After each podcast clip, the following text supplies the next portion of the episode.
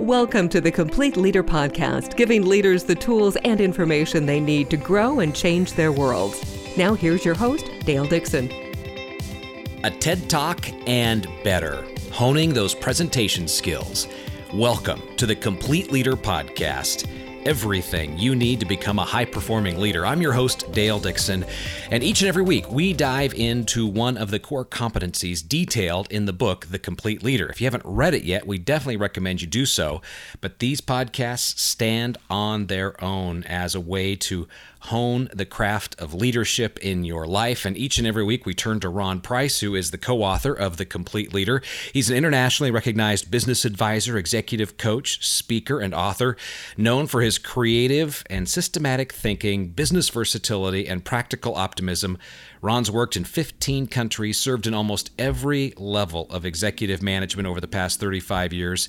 As the former CEO of a multi million dollar international company, Ron understands the challenges and risks of running a business and building a dynamic team. And on top of that, an amazing presenter. If you ever get a chance to listen to him in person or watch one of his speeches on video, I definitely recommend it. It is fantastic. Ron, great to be with you again. Thank you, Dale. It's great to be with you, and I'm looking forward to our conversation today. Oh, these are always fun. Uh, I love talking about presentation skills. And, you know, I, I immediately think about Seinfeld and one of his jokes that, uh, based on the fact that so many people are scared of giving a speech, giving a presentation. Usually it's, uh, you know, at a funeral, most of the people in the room would rather be in the casket than up at the podium speaking. Yeah. Seinfeld has such a great way of telling us what we already think. exactly. So, what, what's your experience? What do you, what do you uh, what, what do you see in this arena as you're working with with people all over the world when it comes to presenting and and they say, "Hey, listen, Ron, I've got a presentation to make." What's the level of anxiety that you experience? Is that true? Well, actually, over time, I see it changing. I I think that what he said when he told that joke and what the surveys have traditionally captured uh, was true probably for previous generations more than it's true today.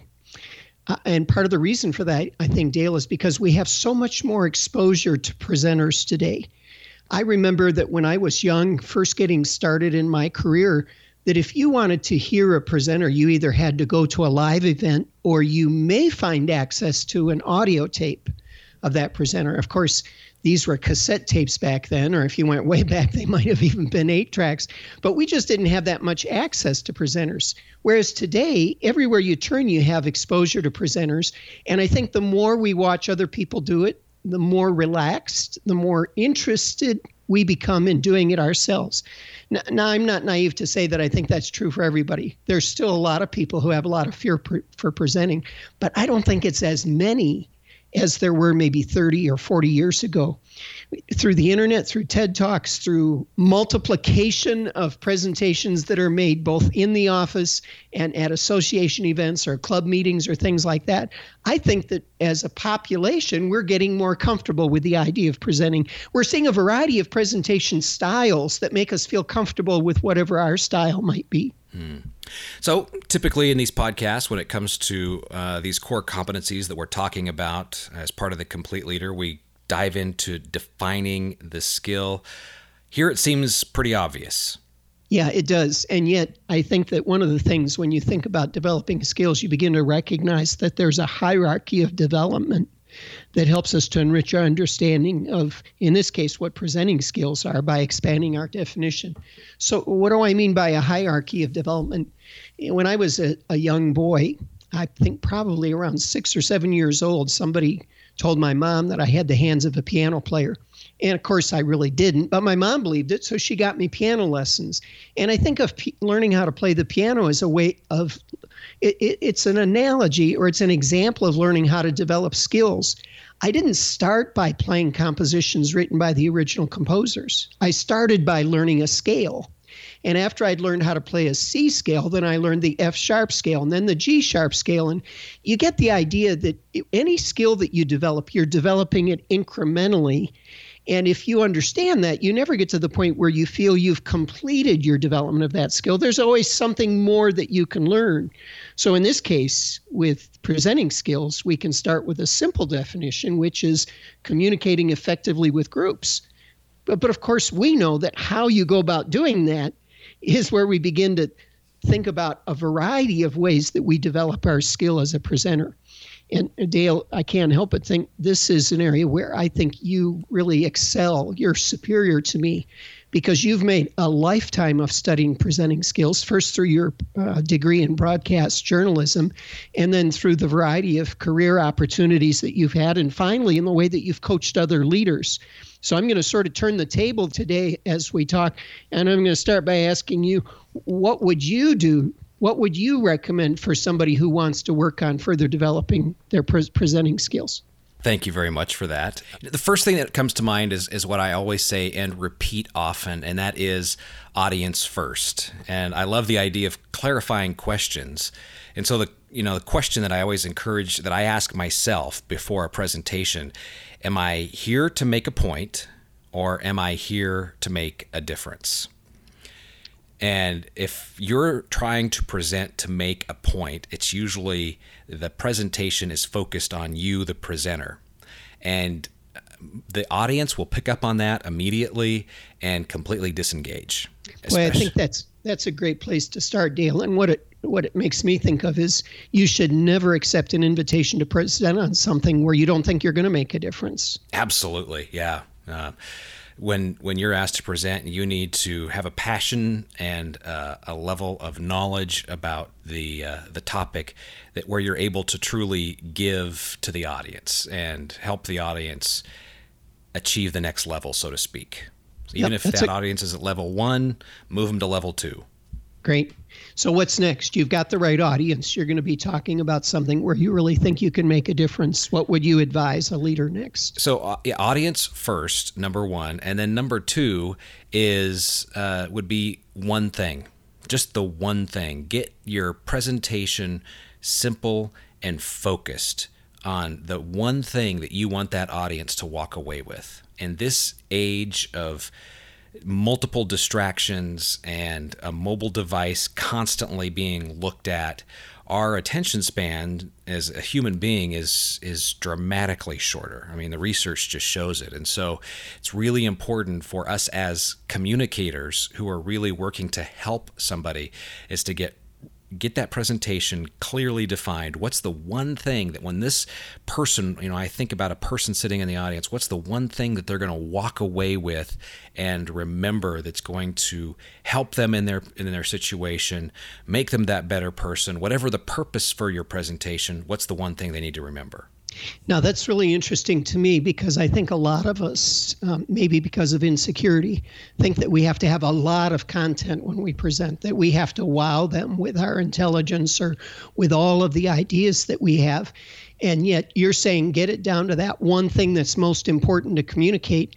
And then you're telling us that audiences today have short attention spans. So, how do you hold on to them if you're only talking about one thing? Think about you as an audience member, and I'd encourage all of our podcast listeners to do this as well.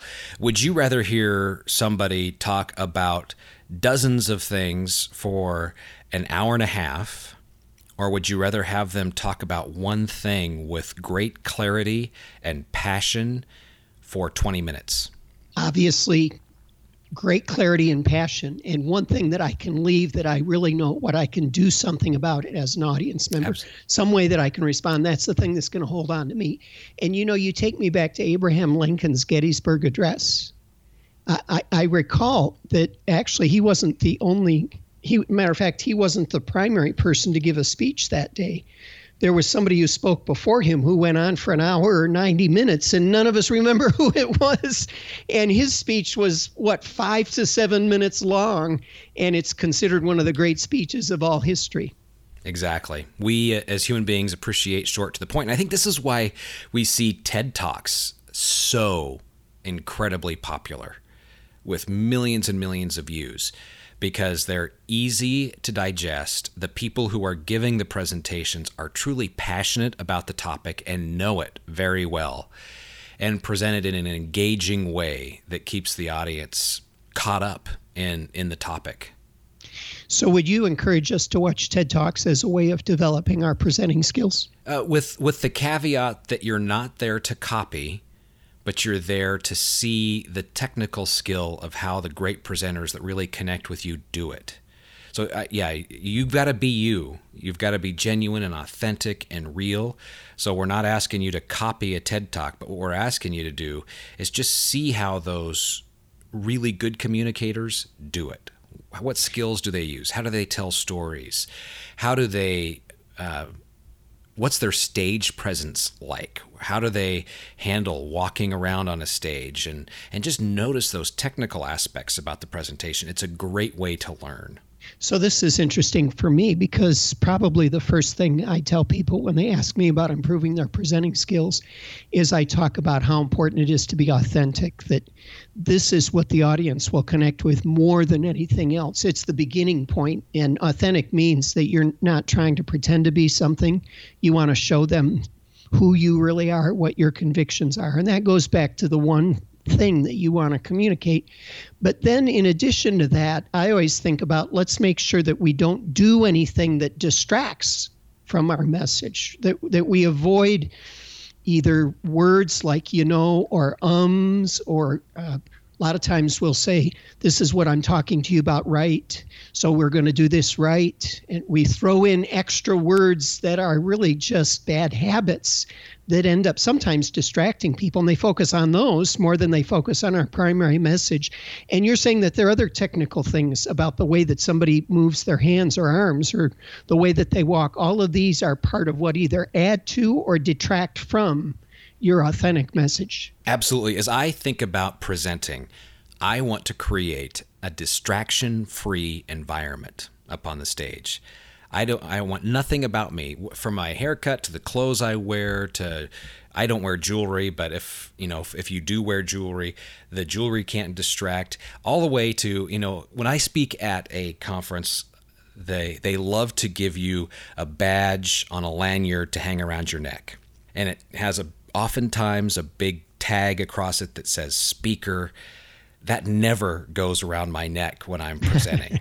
that the name tags, everything comes off, and I do that look to be sure that there's nothing about me that's going to create a distraction for somebody in the audience. Because it's amazing what people pick up on. I mean, I was a television news anchor for uh, a number of years. And most of the viewer communication had nothing to do with the content, it had everything to do with what somebody was wearing, words somebody chose. Nothing about the content, everything about the visual aspect. So we work to have a distraction free environment. Yeah, I, I remember years ago when I was uh, getting started doing TV interviews, you coached me and said, Ron, I know you love Rotary and you've got that Rotary pin on your lapel. But if you want people to focus on what you're saying, take that pin off when you go into the studio. and you're absolutely right. It's funny what we notice when we're watching somebody else. And maybe part of that is because the visual senses are actually stronger in many of us than our auditory senses. And it matches up with this short attention span you're on stage, you are speaking in a fluid manner. If you have something on you that is distracting to an audience member, they will disengage with the words and the message, even if it's for five to 10 seconds. Think about the content and you can deliver a sentence or two sentences. You can deliver the key piece of the message that you want everybody to walk out with. And if you're presenting a distraction, people in the audience will be completely disengaged with the words and focused on the distraction and miss, potentially miss, the most important thing about the message. And that's why we work so hard to get rid of distractions, especially in TV interviews, because you have 12 seconds to get a point across.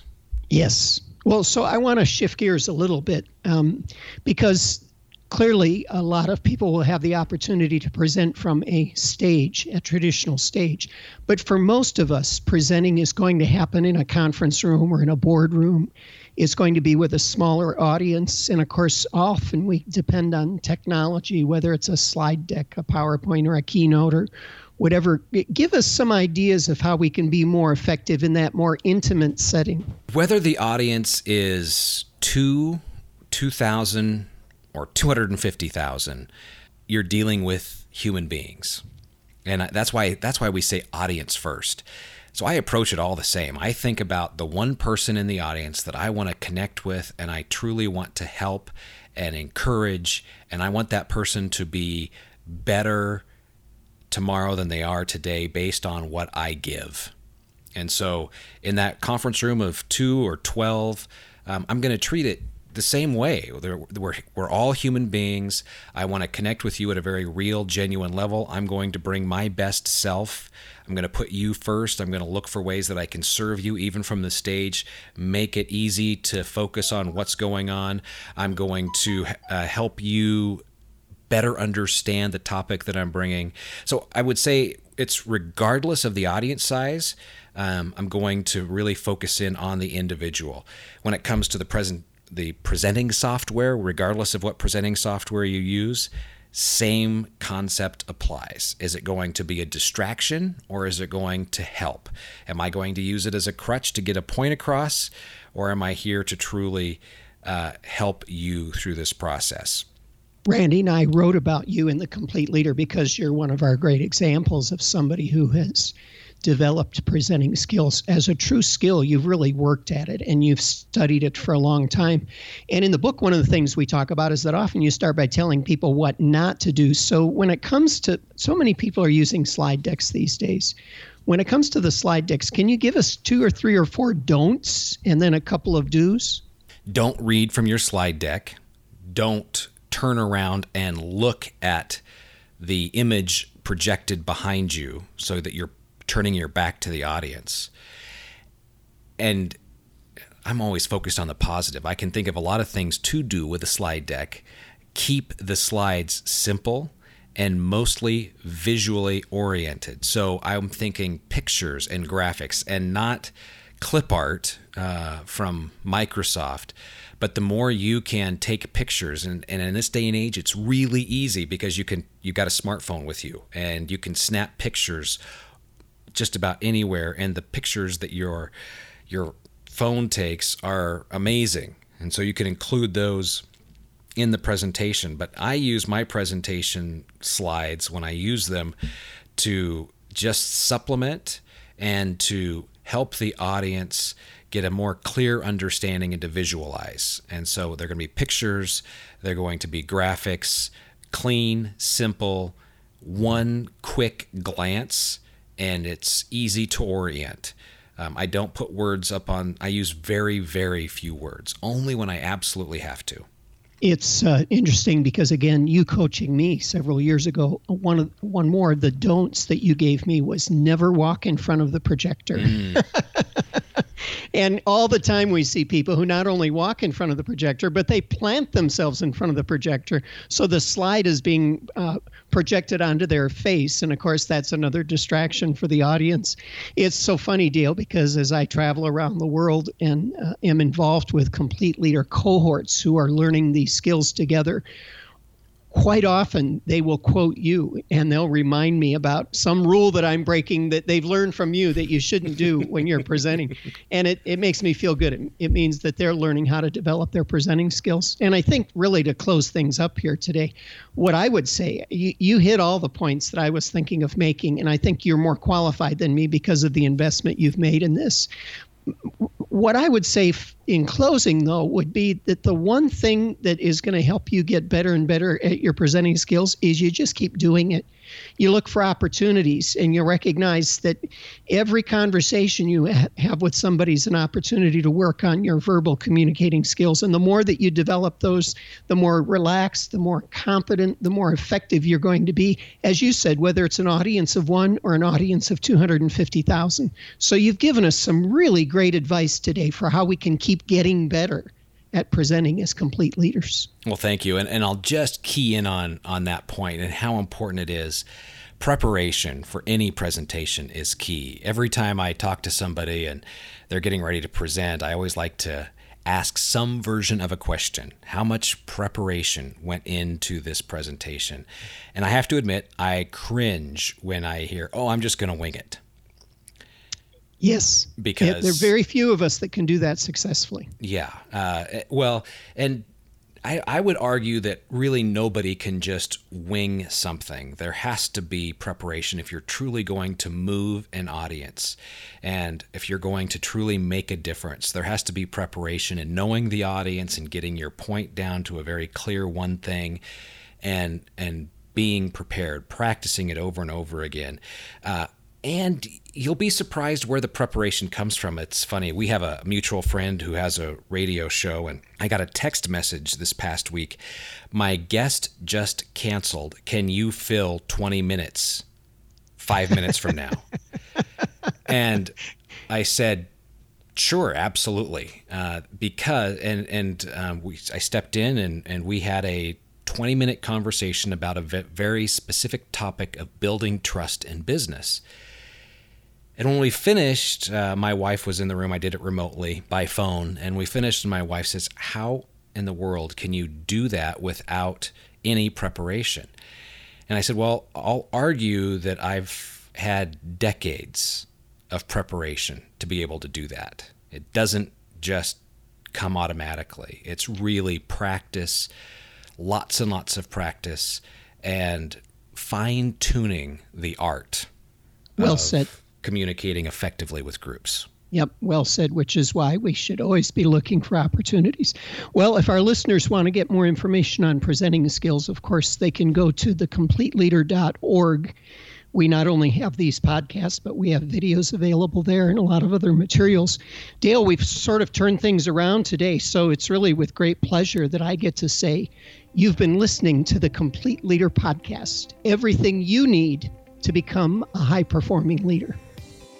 Thanks for listening to the Complete Leader Podcast. Find more online, thecompleteleader.org.